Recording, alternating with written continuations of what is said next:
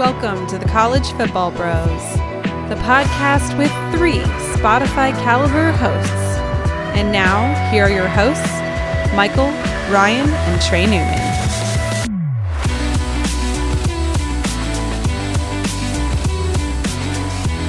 Welcome to the College Football Bros podcast. I am Michael Newman, and I'm joined by the brother who weighs about 156 pounds. Okay, that's a pretty good guess. That's uh, me, Ryan Newman. All right, so how much how much do you actually weigh? Uh, probably about 164, 165. Oh, wow. Sorry. Yeah. Uh, I'm joined by the other brother who weighs about 174 pounds.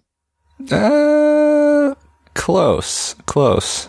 I actually don't even know. I don't even know what I am. Actually, I'm I'm in that range. okay. All right. I don't. What- I can't remember. I would. I would. I think the last boy, 170. I think. Okay. well, Good for you. And what is your name, sir? Oh, the, the people know. It's Trey Newman. All right. We got to remind there could be some new listeners. Um, yeah, well, let's not forget Michael Newman here. I was weighing in at about 280. Oh boy. Uh, no, like 200. Like 200 though. I'm fat. 200? Yeah. 200? Okay. All right. All right. Well, anyway, let's move on. And You also uh, have the height, so true, true. Yeah, it's a lot of body. Before we recap last week's games, let's bring up the Yahoo College Football Pick'em League. Trey, you are in second place right now.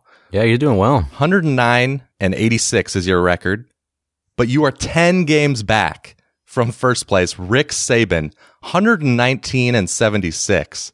Wow. It's impressive. That's, Unbelievable. I thought Trey was like neck and neck with that guy for a while. Uh, that he's pulled away. So Rick Saban is going to be hard to catch. Tied for third place, Stone Cold Drew Locks, which is a great name, and War Eagle. And then fifth is our friend Dave from San Diego. All right. Ryan, you are last among the bros. You're five games under 500, and I am one game under 500. Wow, I had a bad week because I was like a couple games ahead of you before Yeah. this week. Oy, oy. All right. Well, let's let's get to week eight. Uh, first game we got here: Michigan taking down Michigan State, twenty-one to seven. Ryan, what'd you take from this one? Uh, I just that Michigan State really had no business being in this game as long as they did. Uh, I they know, were, yeah, they, yeah. They were completely dominated. Um, they didn't even reach 100 yards of total offense. Brian Lewerke's stat line is one of the worst that I've ever seen. He was five for 25 passing. It just Michigan's defense was just far too good for Sparty to handle, and uh, Michigan, on the other hand, their offense, yeah, they, they were decent. They moved the ball pretty well, but they just couldn't capitalize on some of their drives. But, you know, they flexed their muscle and proved, you know, they're currently the best team probably in the Big Ten. Yeah, I mean, I'm in love with Michigan's defense. They're- And remember, they don't, they still don't have Rashan Gary back. So, I mean, they, Yeah. that's a key They piece. might not get him back either. True. But yeah, like you said, Ryan. I mean, they held an offense to under 100 yards. It was just complete domination. But, but I'm just, I'm not in love with the offense. They're, they're fairly vanilla. Patterson's arm doesn't really intimidate many. Um, but I'll admit, you know, with their defense, they don't, they don't need much. That's, that's kind of Harbaugh's MO. But the other thing though about this game, and I get that this is a rivalry, but Michigan acted pretty poorly in my opinion Oh, between all right. between Harbaugh and Devin Bush, they're they're not exactly winning over any fans. I mean, at least Bush after the game had somewhat of an apology, saying he got caught up in the moment with his emotions. But uh, Harbaugh's really doubling down on on what he said on Saturday. Yeah, I don't mind it. You know, rivalry, I like it. And of course, Devin Bush, the reason he, you know, tore up the middle of the field was Michigan State players walking interlocked, you know, arms interlocked across the field. There was a bit of a confrontation. A lot of he said, she said. I who knows who's in the right, but Yeah. all pretty minor stuff. After the game, also Chase Winovich, I kind of liked it. Called them little brother again, which even though as a little brother, I kind of find that offensive as a you know pejorative. But uh, for this game, I've just got I've got a list of five crazy stats here. First one you guys both brought up. 94 total yards for Michigan State. That's their lowest since 1947. Wow. Second stat, Michigan State 0 for 12 on third down and 0 for 1 on fourth down. That ain't good. It's not good. They lost the time of possession battle 41 to 19. This one, uh, maybe the craziest one actually. Michigan got its first passing touchdown against Michigan State since 2011.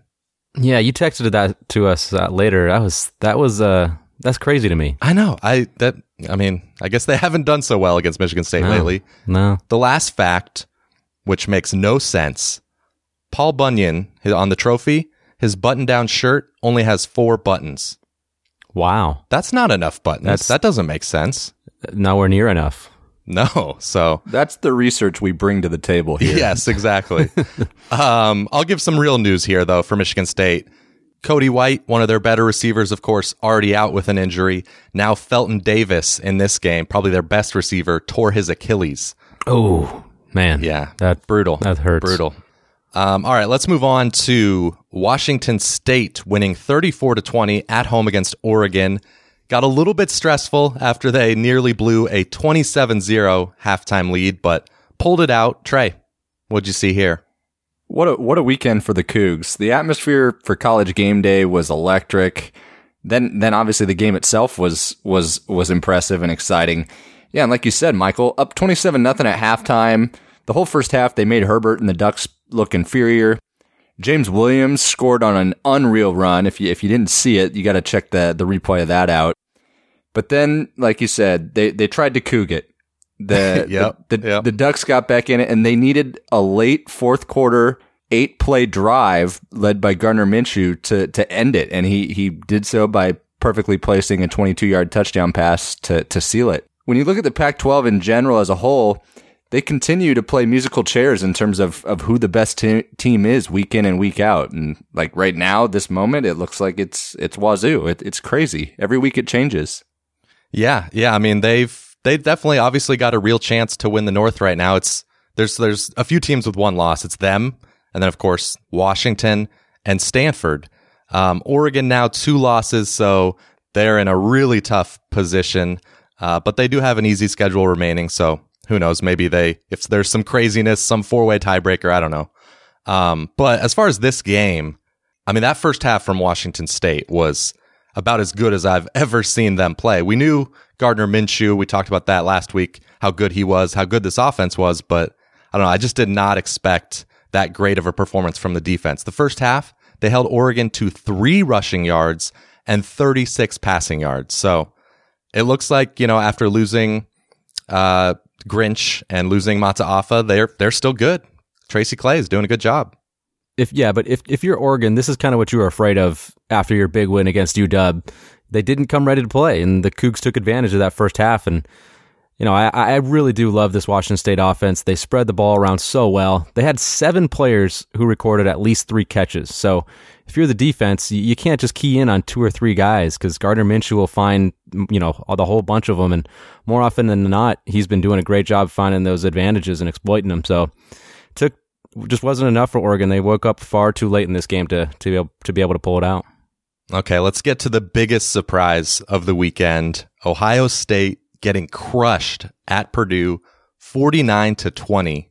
Unbelievable game. Uh, we knew that Ohio State, they'd been showing signs really all year that the defense wasn't nearly as good as we all expected. And of course, right after we, we recorded last week, it came out that Nick Bosa is going to sit out the rest of the year. So he's not walking through that door. And, and yeah, they've given up a ton of big plays all year. Obviously, DJ Knox on the ground and Rondale Moore through the air took advantage of that. But the big thing that was surprising in this one was Ohio State's offense not being able to keep up. You know, the running game was non existent. They threw it 73 times, only ran it 25. And, you know, the offensive line just wasn't paving any lanes for Dobbins. So there's been some talk of, um, I don't know if you guys have heard this, of putting Tate Martell in there, maybe in some red zone pat- packages, kind of a Tim Tebow type um, package, but just to Tate get- Martell's not even that great of a runner though, but I guess he's better than than Dwayne Haskins. and Tate's pretty small. I don't know. I I don't. I'm- I'm, not seeing that. But Listen, hey, um, if if anyone blames me for saying something stupid, I'll just say I heard it somewhere else. It's just what people are saying, right? I mean, I, am not saying it. I've just heard people saying it. So okay. I'm wondering who's saying that. Let's somebody said it. One person. okay.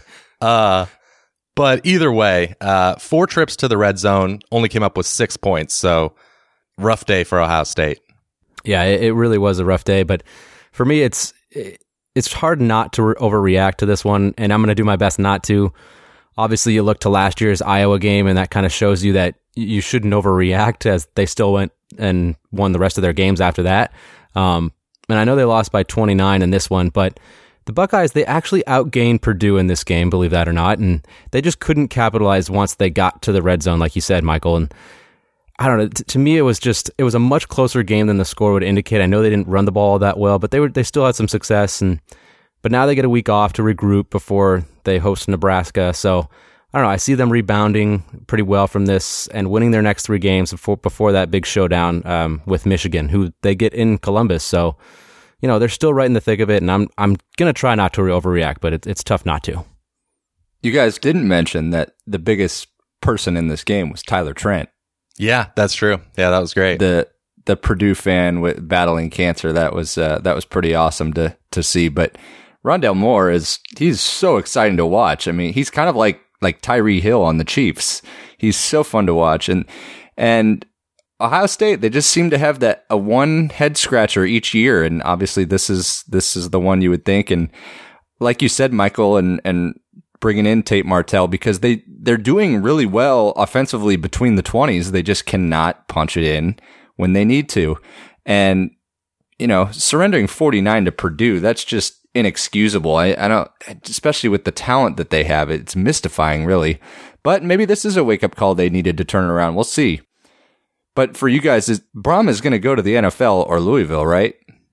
Yeah, I mean, I think Louisville. If I had to bet right now where he'd be next year, I'd I'd put my money on Louisville. Everyone seems to think he would take that job if offered. I really hope so. As a Nebraska fan, I I want him out of the Big Ten West. That's for sure. yeah, yeah, that's true. And we all agree, though, as far as Ohio State, we all agree that I know this is kind of a negative Nancy thing to say as if this game didn't matter. Of course it mattered, but if they win out, they'll still make the playoff? Yes. Yes, no doubt. Okay. All right, let's get to the rapid recaps. Ryan, you're up first. Alrighty. So my first game is Mississippi State and LSU. The Tigers dominated this one 19 to 3, thanks in large part to four interceptions thrown by Nick Fitzgerald. If I'm Joe Moorhead, I am seriously thinking about starting Keytaon uh, Thompson next week. Fitzgerald Keaton. has just lost. What is it? I said Keaton. Okay. All right. Okay. I just like saying his name. Oh, I was just like, did I say that wrong? Just, just I don't didn't know. emphasize it enough. Yeah. Okay. Anyways, I'll start him. Fitzgerald has lost all of his confidence in his arm. Um, and for LSU, they're going to host Bama in a couple weeks after their bye week. So I can't wait for that one. Uh, my next game, finally, Nebraska was able to get off the schneid and beat Minnesota 53 to 28. It's been a rough year, as we know, for Huskers, but uh, there's no doubt that this team's getting better. And Adrian Martinez is a flat out baller. Yes. Party time. It's a little late to the drop there, but I just got to celebrate the win. yeah, that's okay. As I was saying, Martinez is a baller. He's arguably the best freshman QB in the nation and just an exciting piece to build around if you're Nebraska. So finally, some excitement there. Uh, my third game is Stanford at Arizona State. Uh, this was played on Thursday, and the Cardinal were able to hold off a, a late charge from the Sun Devils to win 20 to 13. So this sets up a, another big game in the Pac-12 North this week as uh, Stanford hosts Washington State on the farm. Then my last game is Alabama at Tennessee. They Bama cruised to another easy victory, this time 58 to 21. And I don't feel like I'm exaggerating at all when I say this, but Tua is having the best season I've ever seen from a QB. He's completing over 70% of his passes, 25 touchdowns, zero picks. Just, I, I don't think I've seen a QB play better. Yeah, yeah. I mean, it's it's hard to argue against that. It's- you can't do much better than he's doing. No. Uh, my first game, Clemson crushed NC State 41 to 7. And I think they're separating themselves as the second best team in the country right now. Trevor Lawrence played well. And of course, the defense held potential number one pick, Ryan Finley, to under five yards per pass attempt and two interceptions. And Finley don't throw interceptions. He, he typically don't. You're right. That, is that how we say that now? We do. yeah, we do. That we do. okay. Uh, Virginia, who Bronco Mendenhall said before the year only has 27 ACC caliber players, is somehow 5 and 2, 3 and 1 in the ACC after winning at Duke 28 to 14 this weekend. Their next three ACC games, UNC at home, Pitt at home, and then at Georgia Tech. So there's at least a decent chance that final game of the season at Virginia Tech could be for the division. All you need is 22 guys. So if you have 27, you're you're There, doing well. yeah, that's he's got a he's got a surplus of, Yeah. of ACC caliber does. players. what about special teams, Ryan? One third of the game. fine. 24. Oh, okay, just Kicker the and kicker and punter. punter. Okay, Kicker and punter. Uh, anyway, USC lost forty-one to twenty-eight at Utah, and it really was worse than the score would indicate. Yeah, USC got two lucky touchdowns to start the game, a fumble six, and then really just a probably an ill-advised jump ball thrown into traffic by JT Daniels that somehow Michael Pittman came up with. Uh, then Utah scored 34 unanswered after that. Great performance from Tyler Huntley. But back to USC. JT Daniels is concerning me a little bit. I know he's a freshman, but still making, you know, a good amount of bad decisions. And I'm even more concerned with Clay Helton. Um, I don't want to be one of those fans that just calls for the coach to get fired always, but one good way to look at it is if suddenly every coach were a free agent, how how highly sought after do you guys think Clay Helton would be? Oh man, like I'm not sure he'd be in the top 25. That's for sure. No. Yeah. So we got to think about whether we want to keep him around. I mean, I'll give him the rest of this season for sure, but if he doesn't turn it around. Last game I have here, Oklahoma won 52 to 27 against TCU. Shawn Robinson continued to struggle. He got benched for Michael Collins in this game. And then it just came out that Shawn Robinson is having season ending shoulder surgery. Um, on the other side, Kyler Murray. Ryan, you said Tua's maybe having the best season you've ever seen. I mean, Ky- Kyler Murray might be having the second best season ever Yeah. because Yep. he's he's doing better than Baker Mayfield was last year, at least statistically, which didn't seem possible. So I think they should give out two Heisman's this year. What do you guys think? I, I mean, maybe why not? Okay. Why not? Well, why not? I mean, there's I could I could definitely see why not, but let's Well- let's go for it. don't don't forget the other big news here about KaVontae Turpin. Yeah, I was going to get to that later, but sure. Yeah, KaVontae Turpin uh, arrested for assault um, Yeah. of his girlfriend. Really bad story. Apparently, he had another arrest. I didn't know about this. Um, kind of a similar situation. So, yeah, he's not. I wouldn't expect him to play again at TCU. No. but we'll see. Yeah, not looking good right down there in Fort Worth. No. All right, my first game is Colorado at Washington. Washington won this one 27 to 13. Even without Laviska Shenault and a banged up Travon McMillian, the Buffs were in this game almost the whole way. Both offenses were fairly average in this one, but the Huskies put it away with a long touchdown drive in the middle of the fourth quarter. We didn't really learn much in this one, other than we continued to see an average Huskies offense being helped by their pretty solid defense. Vanderbilt at Kentucky. Kentucky won this one 14 to 7. So a team not named Army, Navy, or Air Force won a game with their quarterback going 3 for 9 and 18 yards. Yikes. That's that's what Terry Wilson did for Kentucky. He only they all, those three completions were completed to one receiver as well. uh, but he had the luxury of giving the ball to Benny Snell, who went for 169 yards and a score. Kentucky, they're they're benefiting from their schedule, but they're doing what they need to do. And they're really damn good defense. Yeah. Yeah. And that Florida win can't take that away from them. Yeah. That's Can you? true. I mean, uh, maybe if like Benny Snell's getting paid, but I don't think so. Cincinnati at Temple. The Owls won this thriller 24 to 17 in overtime. Down 17 to 10 late in the fourth, they went on a 75-yard drive to tie it with under a minute to go. It wasn't pretty it wasn't a pretty game as each team had 3 turnovers, but Temple stays unbeaten in AAC play. Finally, Auburn at Ole Miss.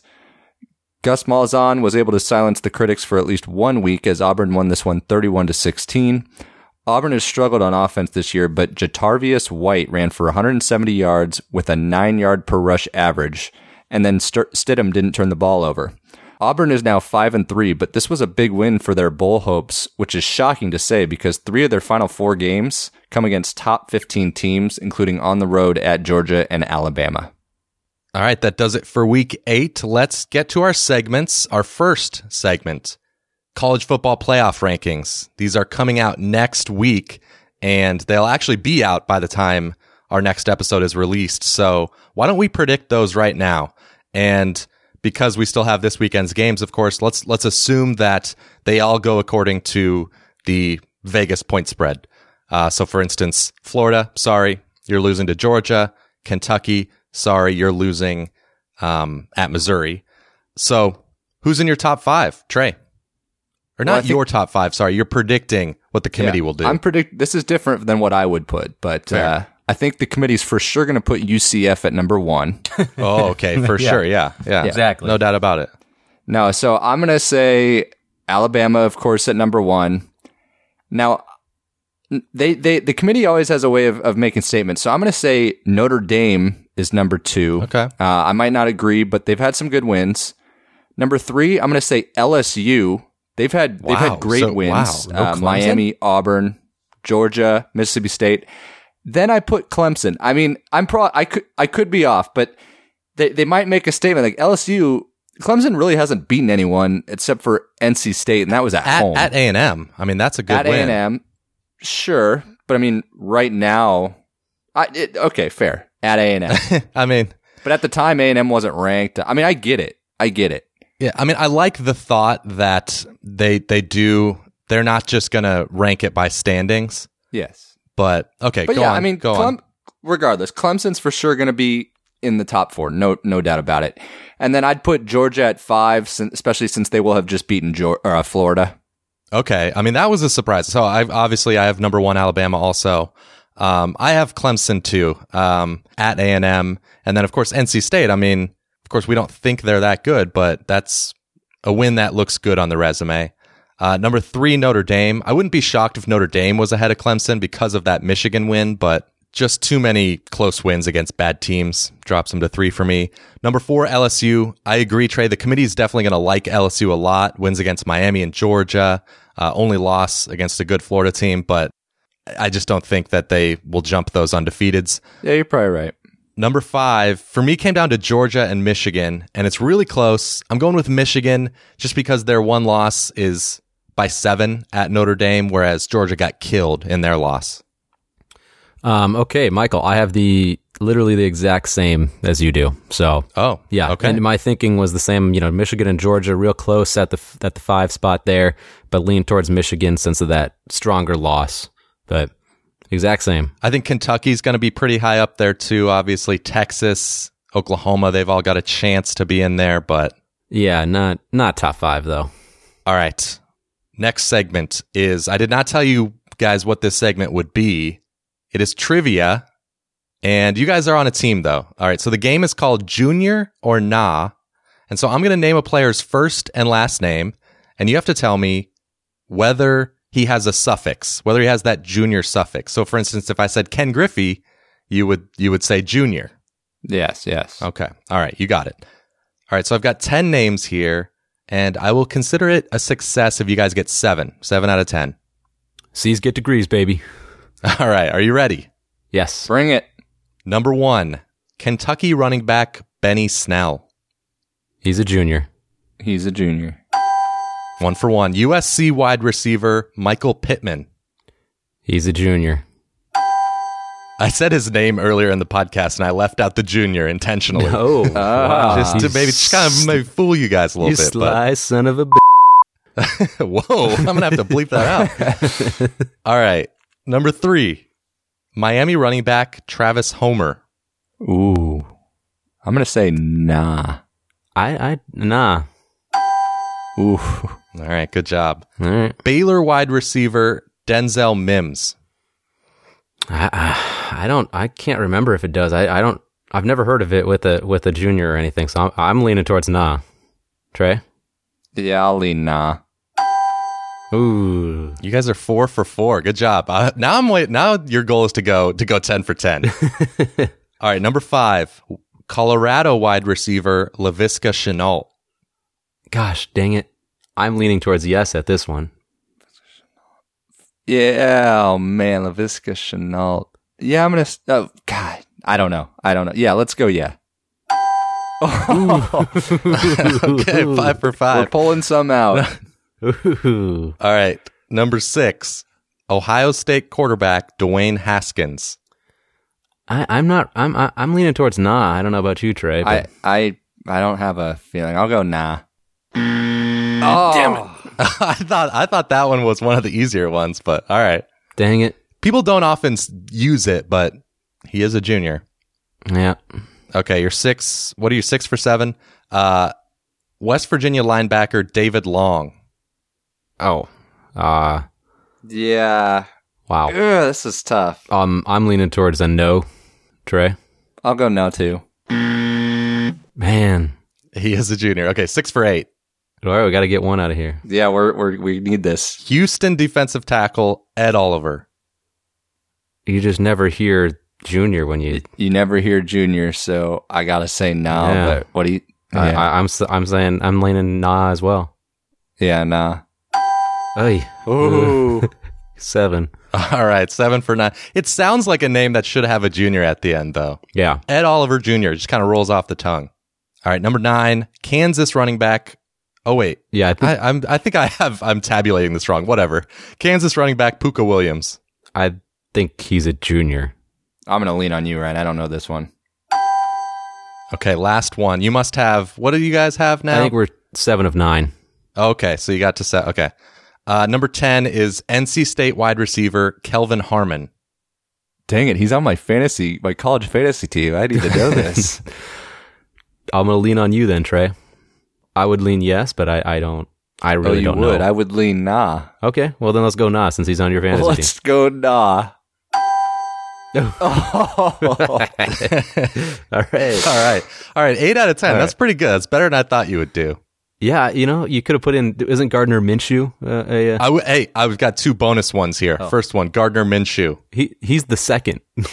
The second, yeah, yeah.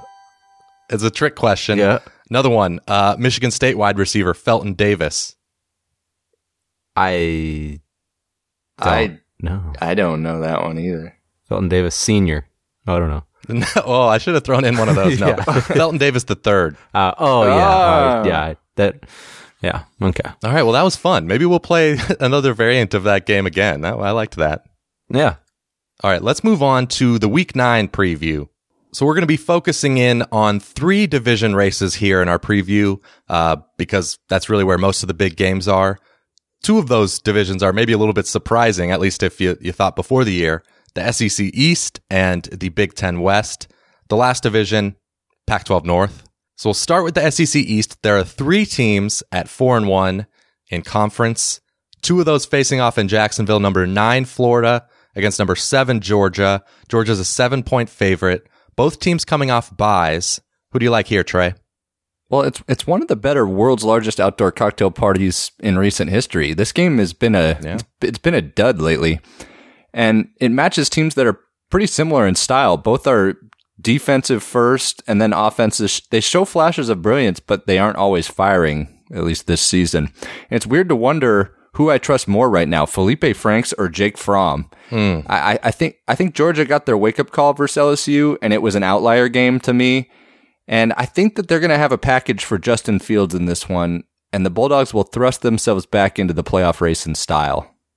All right, that was that was magnificent prose there, Trey. Um, I like Georgia as well. Um, I, for me, this feels kind of like a a water finding its level game. There's there's my attempt at prose. Um, Georgia had theirs last week. You know, with being such a young team, we we thought Georgia would trip trip up once or twice this year. Showed up against LSU, and right now Florida is six and one. And to me, they're, I mean, obviously significantly outperforming expectations. I think they come back down to earth here. I think we see the difference between Georgia, who's the third most talented team, according to 24 7 Sports team talent rankings, uh, to Florida's 12th most talented. So I will lay the points with Georgia, and I'm going to make it my lock. Wow. Okay. Well, I'm gonna. I'm actually gonna take Florida here, uh, and the points. I, you know, the main reason is just because of Florida's ground game. They got it going a little bit now. Perine and Scarlett both went over 100 yards against Vandy last time out, and they also ran the ball well against LSU. So, I think they're going to be able to maybe ex- expose Georgia's run defense, kind of like LSU did. Maybe not to that extent, but they are going to be able to find some success. I do like Georgia to win the game, but I think Florida, with that great defense and a solid run game, will will keep it within a touchdown. Okay, not quite as poetic as Trey and I, but I, I'm fine analysis. Sorry. Number 12, Kentucky is the uh, the other team, four and one in the SEC, and they're going at Missouri. Missouri is favored six and a half. Is that is that disrespectful, Ryan? Yeah, it's kind of weird, right? It's but uh, you know, before I I start here, guys, I, I have a question for you. Um, there's only one team in the nation that has given up less points than Kentucky. Who's that team? That is a good question. Mm-hmm. I'll give you. I'll give you one Mississippi hint. State? No, Oh no, LSU. no. I'm gonna give you one hint. Just let me keep guessing. I'll figure it out. About Clemson. it's it, no. It's gonna be a tough guess. Okay, okay. It's a. It's not a Power Five school. San Diego State. Getting getting getting warmer. Fresno. Yep. Oh, Fresno, Fresno. State. Oh, all right, all right. Yep. Fresno. Wow, first guess. That was pretty good. I, Trey, you made a bunch of guesses. You were guessing like every team in the SEC there. Uh-huh. yeah, yeah. All right. So this back to the game, Kentucky, Missouri. Uh, this is uh, a really intriguing game. You know, it's a team that pits an 0 3 team in conference in Missouri, who's a you know six and a half point favorite against a team that's four and one in conference and 12th ranked in the country. Complete clash of styles. Missouri's high powered offense led by Drew Lock against that great Kentucky defense led by Josh Allen. I have no idea how Kentucky keeps winning games with abysmal quarterback play. Um, I guess just their amazing defense, but uh, I'm gonna keep betting on that defense and say they actually pull off the win in Columbia. Okay, I'm I'm going with Missouri because I'm I'm going to say that Missouri's record's four and one because I'm just not going to count the games they played Georgia and Bama. You know, you can just throw those out. It's kind of like uh, A and M against Clemson and, and Alabama. Fair enough. And one of those wins they have is a win at Purdue, which is looking a lot better right now. So I like Missouri and actually You know who else Massey- won at Purdue, Michael? uh, Eastern Michigan. Yep.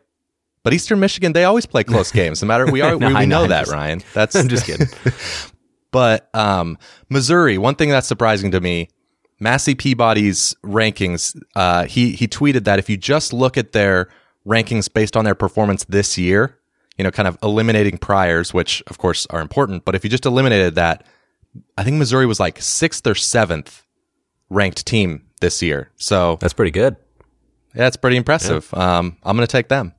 Yeah, I mean, it, it does seem too obvious to take Kentucky, and I, but I'm gonna do it. I I'm gonna take Kentucky. I like their defense. I think they'll slow down Drew Lock just enough, and Benny Snell will have a big game. So I'm actually I can't believe I'm doing this. I'm gonna make the Wildcats my lock of the week. All right, let's move on to the Big Ten West. Great division, right, guys? Amazing. Stellar. uh, four teams with only one loss in conference play. We've got three games involving those teams to break down, so we will assign one to each bro. I'll start us out with number 20, Wisconsin at Northwestern. Wisconsin's a six point favorite. And if they lose this one, they, I mean, they're significant underdogs to win the division because, of course, they would not have that tiebreaker against Northwestern and they'd be a game back, which is crazy because they seemed like a lock before the season. You know, I think we probably named them as the team most likely to win their division. Yeah, Yep. It was either them or Clemson. Um, and with FSU, we kind of thought maybe Clemson had a rival there. But in this game, I like Wisconsin. Uh, Northwestern almost lost to Rutgers last weekend. They were lucky to beat Nebraska at home the week before. They lost three of four before that. So I just don't think they're all that good. They're, you know, we rag on Alex Hornibrook, of course, but I don't think Clayton Thorson is very good either. Nine touchdowns, seven picks on the year for him. So hopefully Wisconsin can get a little bit healthier this game in the secondary, and I'll take them. Okay, that's fair enough. Um, I'm going the opposite direction. I'm I'm taking Northwestern just because they always play to the level of their opponent this year. You know, one week they lose a very close game to Akron, and then the very next game they almost beat Michigan. So it's just they'll play to their level of the competition. So I'll just take those six points and say they keep it within that. they really are Jekyll and Hyde. They're one of the oddest teams uh, because of what you just said, Ryan, of of how they play to their competition. So I'm also going to take Northwestern as I don't trust Hornibrook enough, and I'll take the points with uh, with the Wildcats. Okay, next game, number 18, Iowa at number 17, Penn State. Penn State's a five and a half point favorite. Trey, break this one down for us. I'm really starting to buy into this Hawkeyes team. And Yeah. Penn State hasn't looked the same since their crushing loss to Ohio State, as they, they've since lost at home to Sparty, and then they had to sweat out a win against the Hoosiers. One of the reasons I like Iowa in this matchup is because of how well they defend the run. They give up less than 80 yards per game on the ground, and we know Penn State with Sanders and McSorley, they, they like to run. Nathan Stanley is prone to throwing an interception, so he, he has to avoid a mistake here if they if they want to win in Happy Valley. But give me the Hawkeyes here to cover. By the way, when did it become Nate Stanley? I still hear Nathan and Nate, but I think his ESPN name is Nate Stanley. Is that something he said that he wants to be called Nate now? Boy, that's um, I some Don't useless information that uh, someone needs to get the bottom. I'll investigate it. I'll investigate it and get back to you guys on Yeah, that. exactly. Thank you. Uh, but I'm going with Nate Stanley here. Um, I also I'm, I'm also buying into Iowa, and you know against teams with a pulse this year, Penn State has been in close games. So in a in a expected close game here, I'll take the points. Yeah, I agree with you guys. I'm I'm all over Iowa. I think they'll hold that Penn State offense in check and just play keep away and keep that Nittany Lion offense off the field, so they just won't get that many chances. And so this one, uh, I'm going to make this one my lock of the week. Okay, final game we're going over out of the Big Ten West is Purdue at Michigan State. Spartans are a two point favorite. Ryan, this is yours. Okay. Uh, yeah, it's kind of hard to believe Purdue sitting at three and one in conference after their 0 3 start to the year, but here they are with a legit chance to win the division. Um, and they actually host both Iowa and Wisconsin uh, in West Lafayette later this year, so it's things are looking good there. Just a remarkable turnaround.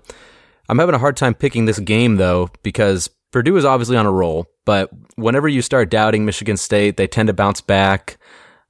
But at this point, I'm just going to go with Purdue because I don't want to go against Jeff Brohm. Yeah, I mean, but it's funny because these teams they couldn't be going and coming into this game in more opposite fashions. And I love Brohm and Purdue, and and they have a really fun offense, but the whole world is picking Purdue. So I'm going to go contrarian and say D'Antonio and Sparty win with their backs against the wall. Okay, I'm I'm gonna go with with Purdue. I don't know if what the latest you guys have heard on Lewerke, but last I read, you know, he's was supposedly playing through a shoulder injury uh, last week, so potentially they could start the freshman Rocky Lombardi this week. Um, if that's the case, I I like Purdue. Yeah, All right, final division we're going through Pac 12 North. There's now, of course, the big four in the Pac 12 North. We knew about Washington, Oregon, and Stanford coming into the year. Now, number 14, Washington State, has joined that group, and they go at Stanford, and they're three point underdogs. What do you see here, Trey? This is a tough game for Wazoo right after their their high of beating Oregon at home. I really wanted to go against the grain here with Stanford, but I like Wazoo because of the fact that the Cardinal give up over 400 yards per game, including over 250 in the air. Minshew should have a big day, and I think they can outscore Costello and the, their incredible tight ends. If the Cougs win this one, it could most likely come down to the Apple Cup for the Pac 12 North. Again. True. Yeah, I have no idea what to expect in this game. This Washington State team is a little bit reminding me of last year. They were 6 and 0 coming off of big wins against USC at Oregon and then really kind of inexplicably laid an egg at Cal. I think they lost 37 to 3. This year, you know, they're 6 and 1, they're peaking again just coming off a big win. So I think it could, you know, who knows, it could happen again. I'm not a big fan of Stanford, so I don't have a lot of good things to say about them. Their defense has been mediocre this year. Of course, Bryce Love, not himself, but they're way better than that Cal team from last year. So don't feel great about it, but I'll take Stanford. You know, th- this has been my favorite division to follow this year. It, it seems like every week there's been a, a big game, and four teams are all you know been neck and neck. It's it's been awesome to watch. And Yeah. but I'm gonna I'm gonna go with the Cougs plus the points in this one, just because I think both defenses are relatively similar. Um, maybe Wazoo actually even has a little bit better one, um, and I think Washington State definitely has the better offense. So I'm taking the Cougs plus the points. Okay, next up, number 19, Oregon, a nine and a half point favorite at Arizona. Oregon, I would say definitely a must win. And Ryan, why don't you set the stage here? Yeah, definitely a must win, sitting a game back of three teams. Um, obviously, Oregon's hopes of winning the division are, are looking slim, but if they can win out, they still have five games left. So if they can win out, they'll be seven and two in conference. They're going to be right there in the thick of it. So personally, I think they're going to respond well, um, and I think they'll they'll cover this spread here. I think they'll beat Arizona by a couple touchdowns, um, which spreads what about ten right now. So I think they'll cover that pretty well. And then um, Yeah, I had at nine and a half. yeah, in Arizona, If you would listen to me, Sorry, Mike. 10, nine and a half. It's a big difference, actually. True. Yeah. Uh, but Arizona, just not liking them. They're, Rhett Rodriguez is probably still going to be their quarterback. He wasn't didn't look all that great last week, so I, I got to go with the Ducks. Yeah, I mean, Rhett Rodriguez is probably going to be their quarterback. He didn't look all that great last week, so I'm going to take I'm going to take Oregon. great, great insight. Thank you. I, I- you know, what's funny is I, I came away with Rich Rod's kid Rhett being like almost he's bet he looked better than Khalil Tate had this season. Well, that's not hard to do. He's better than a one-legged Khalil Tate. Yeah, exactly. Yeah, uh, yeah. So, but like you guys, they have such a bad defense. So I like the Ducks to bounce back. Okay, final game number 15, Washington, 10 and a half point favorite at Cal. Cal is coming off a nice 49 to 7 win at Oregon State. Yeah. Um, so yeah. Yeah. They've gone back to the freshman Chase Garbers at quarterback, it looks like. And I think that's the right decision. He's played, you know, pretty well and you got to go with the, the young guy. But I don't like his chances against this UW secondary. I think Washington wins easy. 10 and a half seems a bit low. Yeah, I, I totally agree. I'm going to go with the Huskies here as well. I thought Cal would be more improved this season, but they, they've been really bad in, in the Pac 12 so far. Yeah, Wilcox, you know, not looking as maybe impressive as some people thought. Yeah, I'm going to disagree with you guys. I- I, I mean, I know Washington is the better team here, um, but it's you know it's at Cal, and Washington just doesn't have that explosive offense. So I'm going to take ten and a half and think, say Cal can uh, keep it within that. Okay, time for the honorable mentions. Trey, why don't you get us started? Okay, first off, Baylor at number 13, West Virginia, where the Mountaineers are favored by 14 points, and this is on Thursday night. West Virginia has had some extra days off to, to lick their wounds from the Iowa State drubbing, and now gets to face a Baylor team that gives up over 400 per, yards per game. I like West Virginia and Grier to get back on track and get back in the Big 12 title race. My next game is Miami minus 3.5 at Boston College. This is on Friday night. I wouldn't have guessed I'd have more confidence in BC's Anthony Brown than a Miami quarterback under Richt. Miami's been really shaky in their last couple games and can't seem to find a rhythm at quarterback between N'Kosi Perry or Malik Rosier. AJ Dillon is questionable, but I still like the Golden Eagles to cover. Next one, number 23 Utah is a 10 point favorite at UCLA. This is also on Friday night. This game has some potential, actually, as UCLA seems to have turned a corner on the offensive side of the ball in the last couple games. Dorian Thompson Robinson left the game with an injury, but Speight filled in just fine. Their defense, though, is putrid. Utah has hmm. turned into a different different team the last few games, and it's because of Huntley. In his last three games, he's completed 75% of his passes, has nine total touchdowns and one pick. So I like the rejuvenated Utes here. Finally, Texas Tech at Iowa State, where the Cyclones are currently favored by four. Alan Bowman returned last week and he didn't miss a beat. The Cyclones come into this one fresh as they had a bye week after they throttled West Virginia. Freshman quarterback Brock Purdy has been stellar since taking over the reins, and he should put up big numbers against a poor Red Raiders defense. I like the Cyclones to win a high scoring game, but the Red Raiders cover. Okay, my first game, number 22, NC State at Syracuse. This game is a pick 'em. I think that might be our first pick 'em of the year. Syracuse has had a crazy few weeks. We all remember the Clemson game, of course. Two weeks ago, they lost in overtime at Pitt. Last week, beat North Carolina in double overtime after benching Eric Dungy. Dungy is listed as the starter on this week's depth chart, but I would expect freshman Tommy DeVito to play a lot, and he looked really good last week. So I say they'll take down NC State. Did not like what I saw from the Wolfpack last week. Next game, Notre Dame taking on Navy in San Diego at the stadium formerly known as Qualcomm Stadium. They're favored 23 and a half, and I'm going to take Navy. They've at least been competitive the last few weeks against Temple and Houston, two pretty good teams. And I just don't know what to think about Notre Dame right now. You know, they of course had those big wins with Ian Book when he first came in, but barely beating Pitt leads to some questions for me. Clemson is a 15 and a half point favorite at Florida State. And I think Clemson settled in pretty well offensively with Trevor Lawrence, got a lot of confidence on that side of the ball.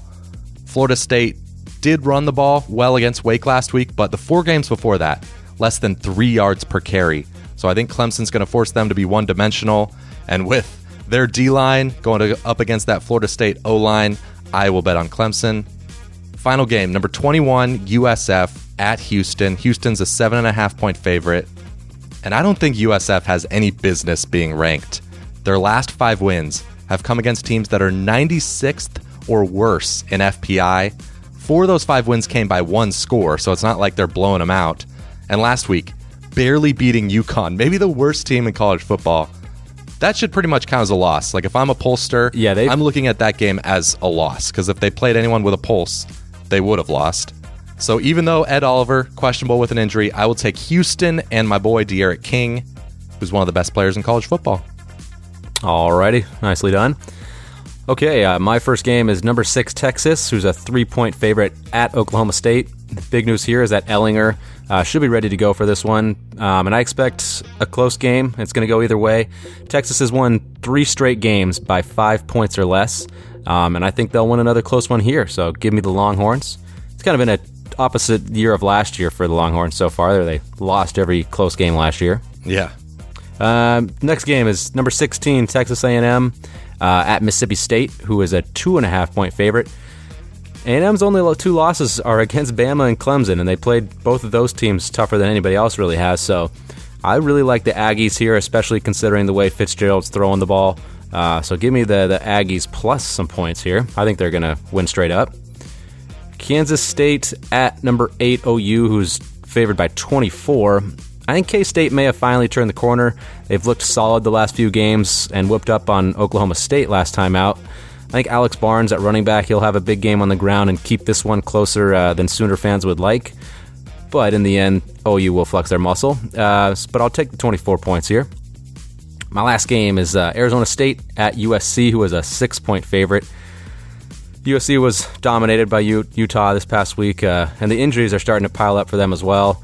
So I'm definitely going to take the Sun Devils here. I think they're going to win this one straight up. Um, Yeah, JT Daniels is out with a concussion Yeah. likely and and Matt Fink the backup broke 3 ribs. So Jack Sears, baby. Jack, Jack Sears. time. Sears.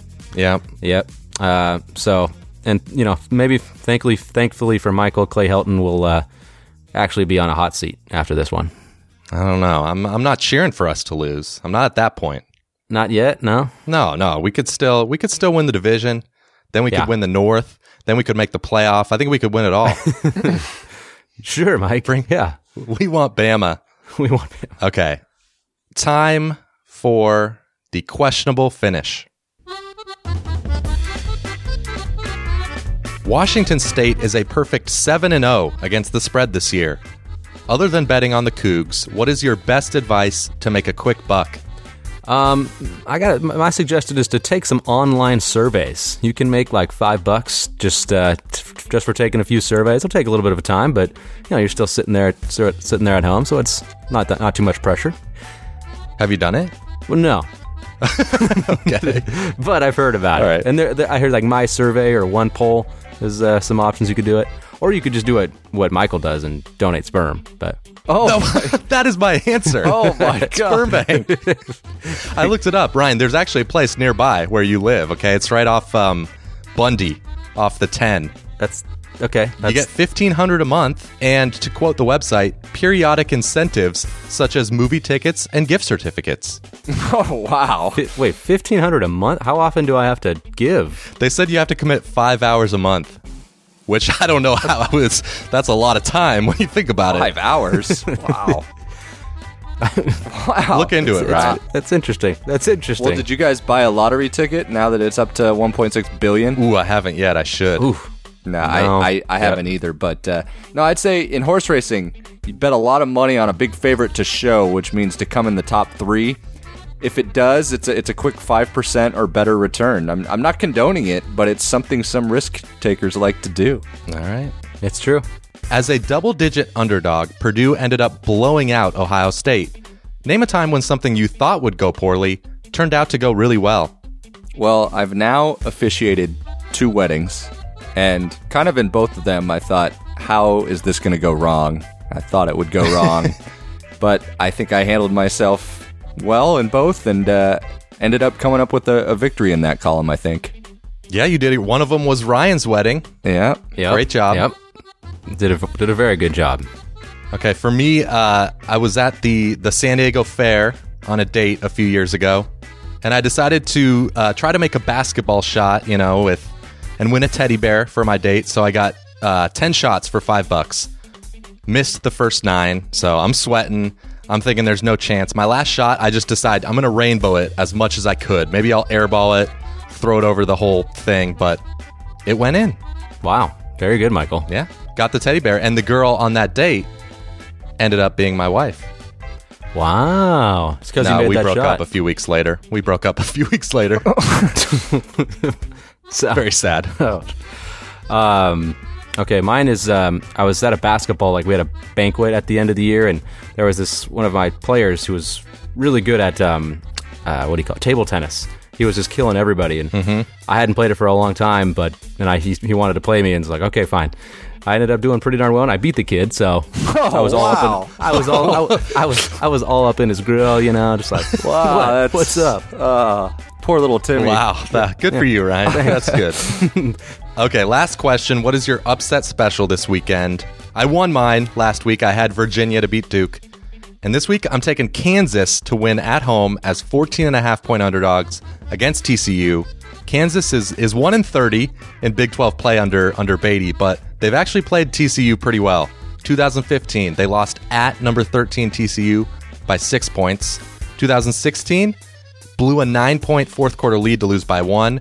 2017, they had an off day, uh, a couple of bad referee calls. They lost 43 to 0, but could have gone either way. Yep, yeah, I remember that. Um, this year, though, Kansas victory. TCU quarterback situation we talked about, not great right now. Uh, sophomore Penn transfer Michael Collins, of course, the new starter. And like you, we mentioned earlier, KaVontae Turpin will be out. Okay, okay, Michael. I'm gonna go against your favorite player, D'Eriq King. Ooh. I'm gonna take Wow. South Florida with the points plus seven and a half. No, you don't get any points Major here. app. Well, I know, but they're gonna they're gonna win straight up and cover, of course. Major Applewhite said that Ed Oliver is questionable, so his status isn't fully known in this one. So I'm hoping Blake Barnett can put up some big nu- big numbers and knock off the Cougars. All right. Well, I actually also hit my uh, upset special last week. I had Purdue, so that was Oh, nice yeah. job. Wow, that's a good one. I didn't realize you had them. Yep, I did. Um, this week, I'm going to take Baylor. They're getting 14 uh, at West Virginia. Mountaineers got dominated last time out against Iowa State, while Baylor took uh, Texas to the wire. So, I don't know. I expect this one to to, to go to the wire, and uh, I think Baylor could pull it out. All right, that'll do it for our week nine preview. But before we end the show, one last thing I want to talk about. Did you guys see what happened in Old Dominion against Western Kentucky? Oh my gosh! I don't know how. I first of all, it's never going to happen again. It's one of the craziest endings ever. Let me let me take us through it. It's it's kind of a long explanation, but just if you haven't seen it, Old Dominion was down by seven with nine seconds left in the game. They scored a touchdown, so tie game. Kickoff to Western Kentucky. Eventually, Western Kentucky has it at their own 45, two seconds left in a tie game. They throw a pass incomplete. All right, so we're going to overtime. But wait, there's a roughing the passer. So there's one untimed down. Western Kentucky attempts a 57 yard field goal to win. They miss it. So now time for overtime. But wait, Old Dominion, 12 men on the field, five yard penalty, another untimed down for Western Kentucky. This time they try a 52 yard field goal. It's short. So we go to overtime, right? No. No, but wait.